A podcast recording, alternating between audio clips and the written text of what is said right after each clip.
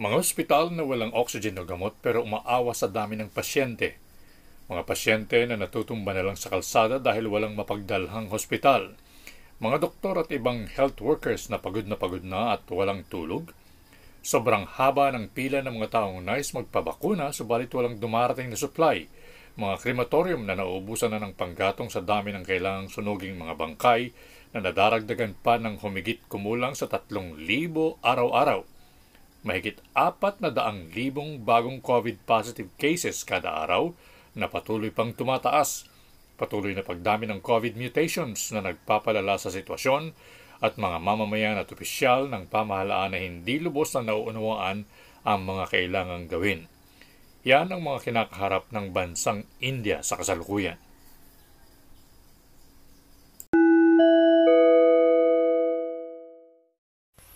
As usual, araw na naman po ng Sabado, alas 10 ng umaga. Oras na naman para sa palatuntunang nanuna. Ito po ang inyong host, Romy D. Siguro naman po alam na ninyo ang nangyayari ngayon sa India. Sakaling hindi pa malinaw sa iba nating mga tagapakinig ang nagaganap doon, subukan po nating isalarawan ng sitwasyon. Marami sa mga tao na malala na ang kondisyon dahil sa COVID-19 doon sa India ay nagkukulaps na lang sa labas ng gate ng mga hospital labas ng gate. Hindi na po nakakapasok sa loob ng hospital dahilan sa ang mga emergency ward ay sarado.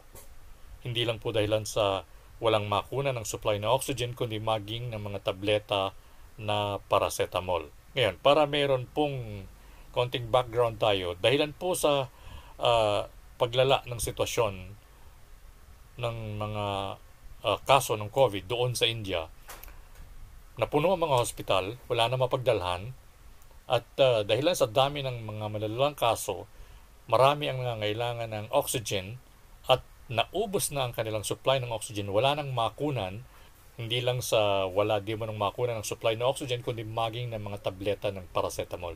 Ganon po kalala ang nangyayari doon sa India.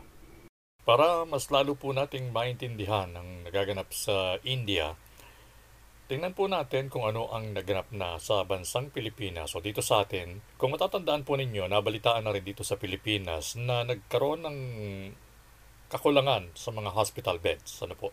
Pero ang pagkakaiba po noon ay eh, ang kulang sa atin ay hospital beds. Ibig sabihin, walang mapagdalhan dahilan sa marami ng mga kaso, subalit hindi po nagkaroon ng pagkukulang ng uh, oxygen at mga gamot dito sa bansang Pilipinas.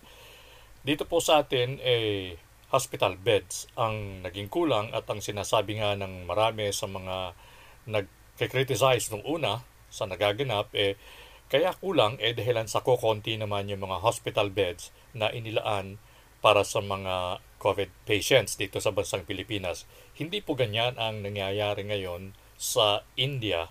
Ito po ang pagkakaiba dito sa bansang Pilipinas, sinasabi nila na kaya nagkukulang ang hospital beds o ang mga mapagdadalang hospital eh dahilan sa kokonti naman talaga ang inilalaan ng mga hospital ng mga beds para sa mga pasyente ng COVID-19. Doon po sa India, kaya nagkukulang sila ng mapagdadalhan ng mga pasyente eh dahilan sa dami ng mga pasyente na naging biktima ng COVID. Gaano karami? Well, dito po sa Pilipinas, ang pinakamataas na bilang ng uh, mga nagiging positive sa loob ng isang araw ay ano, maabot lang ng nasa 15,000 cases ang pinakamataas or kung, kung sakali mang mataas dyan, eh, konti lang ang diferensya. Doon sa India, nitong nakalipas na mga araw, ang bilang ng nagiging positive cases in one day alone, ano po, ay umaabot ng mahigit sa tatlong daang libong katao per day. Noong 27 of April, ang number of cases nila in one day, 360,000. 360,000 cases. Gaano karami ang 360,000 people? Gaano karami yan? Meron po tayong basehan. Gamitin natin ang bilang ng populasyon ng lunsod ng Sorsogon. Ang lunsod ng Sorsogon ay meron lamang bilang na 199,675 katao. Isang daan siyam na put siyam na libo anim na ranat pitumput lima estimated population sa taong ito. Ibig sabihin, halos doble ng populasyon ng lungsod ng Sorsogon ang itinataas ng dami ng COVID-19 positive cases sa India sa loob ng isang araw. Isang araw. Ngayon, bakit nangyayari yung nauubusan sila ng oxygen? Bakit wala silang makuna ng paracetamol? Yan po ay because of the sheer number, dahilan sa sobrang dami ng mga kaso. Bakit dumami ng ganon ang mga kaso ng COVID-19 positive at malalalang kaso sa India? Well, malalaman po natin yan sa pagpapatuloy ng ating discussion. Ano po? Gusto lang nating munang bigyang daan yung ilang mga point na, na importante rin para mailagay natin sa in a right context yung usapan. Ang India ay apat na beses na mas mayaman po sa bansang Pilipinas. Ayon sa listahan ng Forbes, no? Pampito ang bansang India sa pinakamayaman na bansa sa buong mundo. Kung ikikumpara po natin ang Pilipinas, ang Pilipinas ay pangdalawampu at siyam. Four times richer ang bansang India sa listahan ng Forbes. Ano po? Pero, nakakaranas pa rin sila ngayon ng pagkaubos ng supply ng oxygen, wala silang makunan kahit mga paracetamol tablets at wala na silang mapaglagyan ng mga hospital, sarado na mostly ang mga hospital at dahilan dyan, sarado yung mga emergency ward nila at ang mga tao na dinadala sa hospital dahilan sa wala nang mapuntahan, doon na lang nagkukolaps sa labas ng bakuran ng hospital. Kung hindi pa po kayo nakapanood ng ganyang sobrang nakakalungkot na mga video, well, one of these days, subukan po ninyong magbukas ng ng himpilan ng telebisyon doon sa India at uh, mapapansin ninyo nandun yan. Isipin po ninyo na kung yung bagay na yun nangyayari sa bansang India na apat na beses na mas mayaman kaysa sa bansang Pilipinas, ano po sa palagay ninyo ang mararanasan ng bansang Pilipinas sakaling dumating sa atin ang ganyang critical na pangyayari? Hindi naman lahat ng nagpo-positive sa COVID ay namamatay. Totoo po yun. Pero gusto ko rin munang sabihin, just to put things into perspective, na dito po sa Pilipinas, kakilala pa natin, kadidiscuss lang natin sa nakaraang episode na kahit dalawang ulit na nag-negative ang resulta sa swab test, namamatay pa rin sa COVID. No? Okay, sabihin, ano ulitin natin yon Yung mga pilosopo pwedeng sabihin, hindi lahat ng nagpo-positibo in, in this particular case na pinag-uusapan natin, 360,000 cases isang araw sa India, hindi lahat ng nagpa-positive na mamatay. Totoo, di ba? Pero hindi lahat ng nagne-negative sa Pilipinas eh hindi namamatay. Meaning, merong namamatay kahit dalawang beses nag-negative sa swab test. Okay. Kung hindi po ninyo na itatanong, or sa isipan man lang nyo, hindi nyo na itatanong, ang mga taong namatay na sa bansang India dahilan sa COVID ay mahigit dalawang daang libong katao na. Again, ang bilang na yan ay mas mataas po kaysa sa total number population ng lungsod ng Sorsogon. Pero ito pa ang isang bagay na dapat siguro nating malaman. Pakinggan po natin ang voice clip na ito buhat sa DW News na ating ding na-monitor.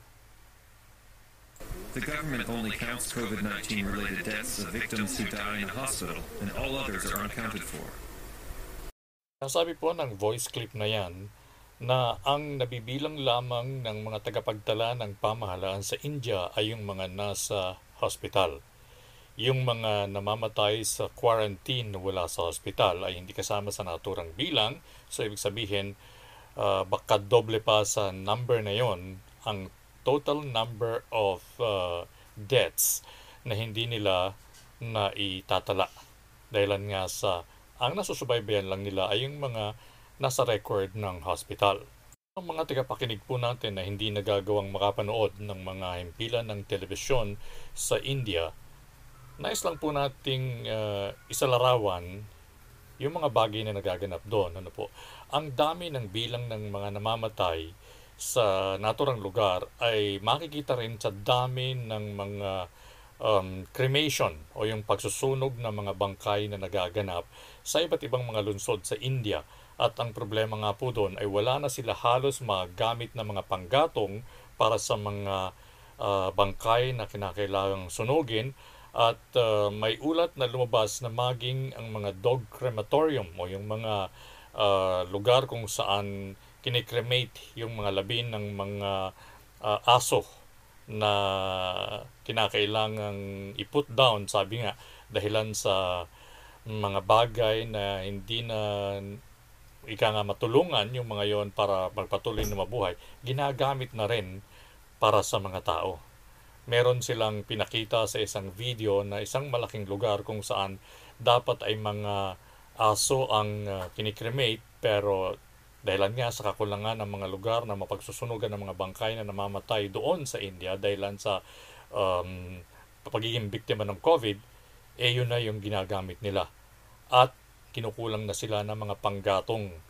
So, napakalala ng sitwasyon at yung bagay na yan eh nakakalungkot kung magaganap sa bansang Pilipinas dahilan po sa kawalan ng pag-iingat. Okay, so paano nila narating yung ganong klase ng sitwasyon.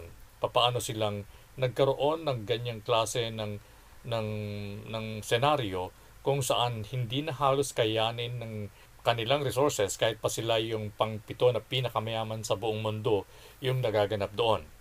Balikan po natin ang mga bagay na yan, makaraan po lamang ang ilang paalala.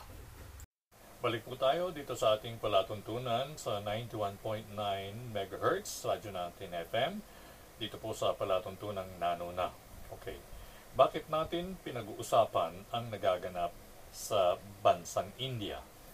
Ito po ay dahilan sa nakikita natin na this is a real life example of what happens when the country's health facilities are overwhelmed by a pandemic.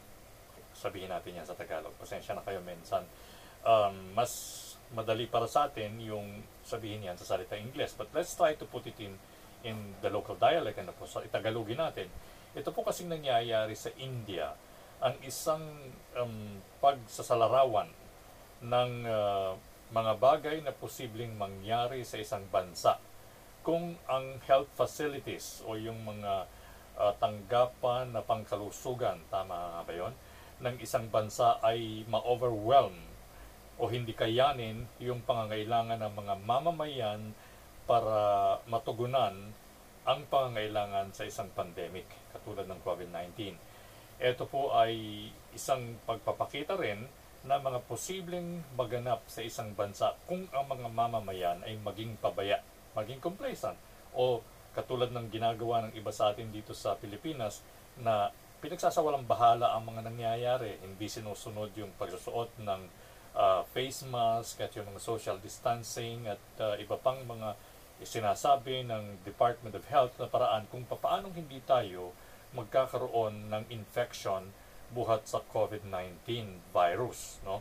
So, baka po mas malala pa rito ang mangyari kung sakaling maging pabaya tayo. But since ito yung nangyayari, ito yung kasalukuyang nagaganap na sa India, na posibleng mangyari din sa bansang Pilipinas kung patuloy tayo magpapabaya, ito po yung binibigyang daan natin para makita natin kung ano ba talaga ang posibleng mangyari. Dahil sa may mga kababayan tayo, gustuhin man natin o hindi, na talagang hanggat hindi nakikita ang ehemplo ng mga posibleng mangyari, eh patuloy na gagawin at gagawin yung kanilang mga nakasanayan na pagsasawalang bahala sa mga bagay na nangyayari sa kapaligiran. Ang problema po doon, okay lang sana kung sila lang mismo yung mapuperwisyo sa ginagawa nilang yon. Ang problema, ito pong pandemic ay isang bagay na makapagpapatunay na lahat tayo ng mga nabubuhay sa mundo ay konektado. Kung inyo pong matatandaan, iisa lang ang lugar na pinanggalingan ng COVID-19 virus. Yan ay sa Wuhan, China. At kahit ano pa man ang sabihin natin na dahilan ng pagkakaroon ng COVID-19 na yan, maging yan ay dahilan sa uh, um, anong tawag doon, ginawa yan sa loob ng laboratorio, katulad ng iniisip ng mga um, naniniwala sa mga uh, conspiracy, cons- conspiracy theories, o kahit pa yan ay nanggaling sa natural causes, di umano sa mga paniki na buhat sa isang lugar sa, sa China, kahit ano pa ang dahilan ng pagkakaronan ng, ng virus na yan, ang katotohanan ay nanggaling lang yan sa isang lugar sa Wuhan, China, at buhat doon yan ay kumalat sa mahigit dalawang daang bansa sa buong mundo. Isang patunay na lahat tayo ay konektado sa bawat isa. Di ba? Parang yung sa kanta dun sa Pocahontas, we are all connected to each other in a loop, in a hoop, uh, that in a circle that never ends. Uh, kung natatandaan po ng inyong lingkod yung yung mga linya doon sa naturang um, awitin na yon. Okay, so paano nakarating sa ganyang sitwasyon ang nagaganap sa India? Sa totoo lang po, ang India ay isang bansa na may kakayahan na mag-produce ng maraming gamot In fact, maraming mga murang gamot na nakakarating sa bansang Pilipinas ang ginawa sa India. Ang India may kakayahan din na manggawa ng vaccine na buhat sa mga experiments o sa mga clinical trials na ginawa ng ibang mga uh, malalaking pharma na mayroon doon sa kanilang bansa ng mga facilities, ng mga laboratories. At uh, yan ay isang bagay na nagagawa nila doon. Ang problema, eh ganito, naging matagumpay sila sa paglaban sa first wave ng COVID-19 pandemic. Ayon po ito sa mga ulat na nakakarating sa sa Pilipinas, ano po, na napapanood din ng inyong lingkod, na isinishare natin ngayon sa kapakanan ng mga taong hindi gaanong nakakapag-monitor ng mga bagay na nangyayari sa ibayong dagat. Okay, naging matagumpay sila, slightly um, unlike yung mga bansa po na katulad ng ng Vietnam, ng ng Taiwan o ng Hong Kong, no? Pero naging matagumpay din ng India sa kanilang pamamaraan para labanan ang COVID-19 pandemic. Ang problema, nung sa tingin nila eh nagtatagumpay na sila, nauna silang mag-celebrate ng success. Parang premature, ano? Parang hindi pa talaga lubusang naigugupo ng kanilang pamamaraan ng paglaban sa pandemic, yung COVID-19 virus, eh sila ay nag, uh, nagbunyi na. Ano ha? At hindi lamang nagbunyi, naging pabaya. Pinagpalagay na nila na wala na yan eh, lipas na yan. Siguro katulad ng iba sa atin dito sa Pilipinas na since ang COVID-19 ay nagsimula nung nung early part of 2020, last year, ano po, at mahigit isang taon na, at hindi pa sila tinatamaan. Akala nila yun na yun. Hindi po ganon. Hindi po yun ganon na lang. No? Kasi yun yung iniisip ng marami sa mga um, nandun sa India, maging ng mga politiko na nung makita meron silang konting pagtatagumpay sa kanilang kampanya laban sa COVID-19, sila po ay nagkaroon na ng pagluluwag ng gusto. Nakaisip na silang magsagawa ng eleksyon at ng mga rally at uh, mga pagkakampanya para sa electoral uh, positions sa kanilang bansa at ito nga po ang naging resulta. Biglang lumobo ang bilang ng mga kaso ng nagpo-positibo at nabaliwala lahat ng kanilang mga pagsisikap doon sa first wave ng COVID-19 pandemic. Ito ay isang pag-ulit sa history, no? Yan yung uh, sinasabi ng mga unang mga uh, thinkers na ang mga tao raw na nakakalimot sa, is, sa history sa mga naganap na sa kanilang mundo ay doomed to repeat it.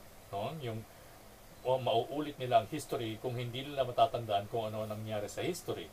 Ang history po na tinutukoy natin ngayon ay yung nangyari sa pandemic ng 1918. Matapos ang Second World War na kung saan yung Spanish influenza ay mas marami ang namatay sa second wave kesa doon sa first wave. So yan ang nagaganap ngayon doon sa India. At ang malalang kaso na yan ay naging dahilan para kulangin na sila ng mga hospital, ng mga oxygen at ng mga gamot. Tandaan po ninyo, sinabi natin kanina, mayroon silang kakayahang magsagawa ng maramihan at murang gamot. Pero dahilan sa nangyayari ngayon sa pandemic na ito, mismong paracetamol, wala silang makuha para gamitin sa mga hospital. Yan po ang malungkot na nangyayari ngayon doon sa um, India na sana ay hindi natin maranasan sa bansang Pilipinas. Tandaan po natin, meron din tayong paparating na eleksyon. In fact, isang national election ang ina-expect natin na mangyayari, no? Eventually, in one year ba? So, kinakailangan, eh, hindi na tayo makarating doon sa punto na yon. Kinakailangan po ngayon pa lang, eh, magawa na natin ng pamamaraan kung papaano na hindi tayo maapektuhan ng masyadong malalang kaso ng pandemic na katulad ng nararanasan ngayon sa India. Tatandaan niyo po, last episode natin, meron tayong sinasabi na yung Israel, eh, sa pagdating ngayong buwan na ito ng Mayo, eh, tatanggap na sila ng mga turista na nabakunahan na. Bakit? Kasi yun pong Israel, naging matagumpay sa paglaban sa third wave. Nagkaroon sila ng third wave doon, no, ng pandemic. Nagsagawa sila ng malawakang pagbabakuna at ang mga mamamayan ay kanilang minanduhan na magsuot ng face mask saan man sila magtungo at dahilan sa sa magkasanib na kampanya ng social distancing, pagsusot ng face mask, paghuhugas ng mga kamay, at malawakang pagbabakuna, naging matagumpay ang kampanya nila doon sa bansang Israel at ng panahon na yon na sila ay nakakaranas ng first wave at second wave, umabot sila sa mahigit 800 at 6 na pong at 3,000 kaso ng positive cases. No? Pero tandaan nyo yung number na yun, 863,000 cases yung pinakang inabot nilang maraming bilang ng nag-positive o uh, sa sa sa COVID-19. Pero ikumpara ninyo sa nangyayari ngayon sa India, isang araw lang 360,000 cases.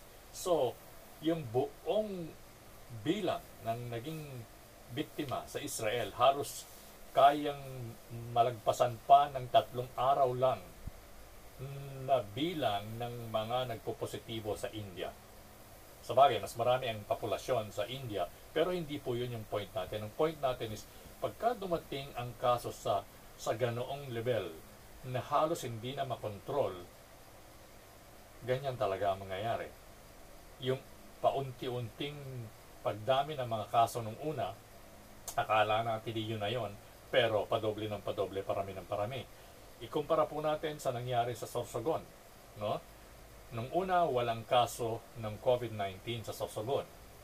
Anong ginagawa natin sa Sorsogon? Ewan ko kung anong naging um, pamamaraan ng marami sa mga kababayan natin. Pero ang nangyari po buhat sa wala. Ilan na ngayon?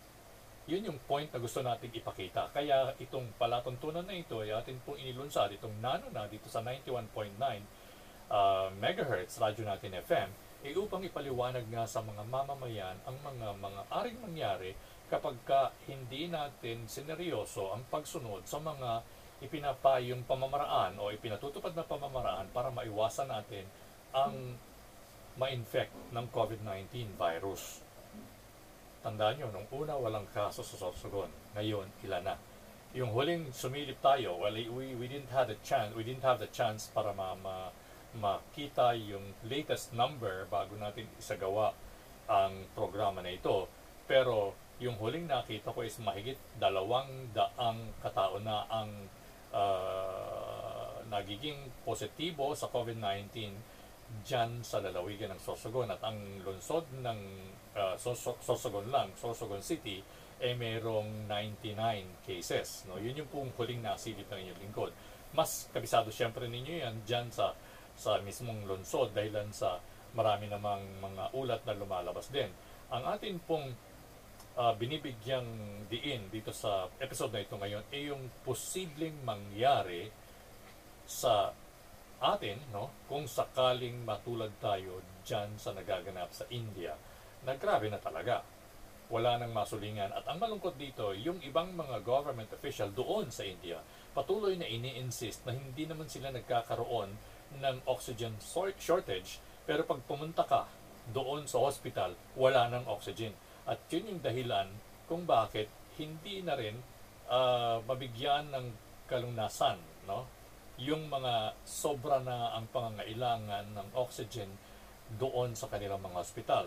Um, dahilan din kung bakit nagsasarado yung ibang mga emergency wards at uh, kung bakit hinga hindi na mailigtas yung marami sa mga nagiging biktima. Pero higit pa ron sa kakulangan ng oxygen, yung volume, yung dami ng nagiging biktima dahilan sa pagkakahawa-hawa ang malaking problema sa, sa, sa bansang yan ng, ng India. Tandaan po natin, kapag ka mayroong isa na nagkaroon ng uh, infection, yung isang yun, eh, makakapag-multiply ng mas marami pang bilang ng may infect kasi bago niya pa malaman na siya ay infected at nakakahawa siya, eh umabot na siya ng limang araw o isang uh, ilan, dalawang linggo, no? Or sabihin na natin na mm, seven days lang or five days na lang mm, na hindi niya alam na meron pala siyang infection na nakakahawa na pala siya. Gaano karami ang makakausap niya, makakahalubilo niya ng mamamayan bago niya pa nalaman na bago niya pa malaman na nahawa niya na ang marami doon sa mga nakaharap niya. Lalo na kung ang mga nakaharap niya hindi nagsusuot ng face mask, hindi nagso-social distance, at uh, hindi sinusunod yung mga uh, pinapaliwanag ng Department of Health na dapat gawin para makaligtas dyan sa COVID-19 virus. Marami pong ganyan sa atin. Maraming nagtitiwala na porket kilala nila ang kanilang kausap, porket hindi sila nagiging biktima, porket wala silang kakilala na naging biktima, eh akala nila eh wala lang ang lahat niyan. Well, pagka po dumating ka sa punto na marami nang infected, yung maraming yon ay makakapag-multiply pa ng mas marami at kung gusto niyo ng talagang ehemplo kung paano nangyayari yan, manood po kayo ng mga ulat na lumalabas buhat sa India. Yun po yun. Yun po yung gusto nating bigyang daan kaya natin uh, sinasalarawan ang nangyayari ngayon doon sa um, doon sa bansang India. Bueno, muli po tayong magbabalik sa pagpapatuloy ng ating uh, palatuntunan dito sa Nano na ilan po lamang muling mga paalala. Balik po tayo para sa ikatlong bahagi ng ating palatuntunan Nano na dito sa 91.9 MHz sa natin FM sa lungsod ng Sorsogon. Ang isang bagay kung bakit po naging mabilis ang pagkalat ng uh, COVID-19 doon sa India, aside from the fact na naging pabaya sila, eh pong pagkakaroon ng tinatawag nila na mutation, second mutation, third mutation. Anong ibig sabihin ng second mutation? Well, yun po yung pagsasanib ng dalawang variant, magkaibang variant ng COVID-19 ayon po sa mga ulat na nagbuhat sa bansang India, yung variant na galing sa London na sinasabi ng una na mabilis makahawa at yung variant na galing sa South Africa na hindi gaanong tinatalaban ng isang brand ng vaccine na nagkaroon ng clinical trial sa naturang lugar, yung pong dalawang yon ay nagsanib. No? So, yung, yung pagkakaroon ng mga second mutation na yan at third mutation na yan, ang nakaambag para lalong bumilis yung pagkakaroon ng maraming kaso ng COVID-19 cases sa kanilang lugar. Paano nagkakaroon ng mga ganyang klase ng second at third mutation? Well, meron pong mga experts na mas alam kung paano ipaliwanag yan and I will not even pretend to know how it actually happens. No? Pero ang isa pong posibilidad ay yung habang dumarami ang na-infect, mas lumalaki ang posibilidad na yan ay magaganap. Kasi iba yung host na pinagmumulan at iba yung host na patutunguhan. No? So anyway, but I will leave these things to to to the experts na mas makapagpapaliwanag ng, ng ganyan. Ang sinasabi lang natin is we have to protect ourselves. We have to help uh, prevent the mutations from happening at mangyayari lamang po yan kung tayo ay hindi papayag na sa atin makatapo ang virus na yan. And how do we do that? Sa pamamagitan po ng sinatawag natin na pagsusot ng face mask, ng social distancing, at iba pang mga pamamaraan kung paano may iwasan ng pagkakaroon ng COVID-19 infection. Muli, pakinggan po natin ng isa pang voice clip na ito. Yes, we know these mutations are more contagious. Contagious in the sense the virus is spreading fast. So what we need to do, we have to go back to our basics. That is, we have to wear the mask whenever we are going out of the house. We have to do frequent hand washing, hand sanitization. Right. Avoid going to the crowded areas, avoid going out of the house if it is not required, and maintain proper ventilation. Ang voice clip na yan ay buhat po sa panayam ng isa pang Indian television na NDTV. So, I think we have really no choice but to go back ano po, doon sa pagsasagawa ng dati na nating alam na mga bagay na dapat nating ginagawa upang maiwasan nga ang infection. Paulit-ulit tayo. Kailangan ulit-ulitin kasi kailangan pong tumanim sa isipan ng lahat na yun talaga yung ginagawa. And uh, unfortunately, yung iba sa atin, hindi po sinusunod yung bagay na. Okay, iwanan muna natin yan. Ano ang kailangan gawin na iba pa para maiwasan ang uh, pagiging biktima ng COVID-19.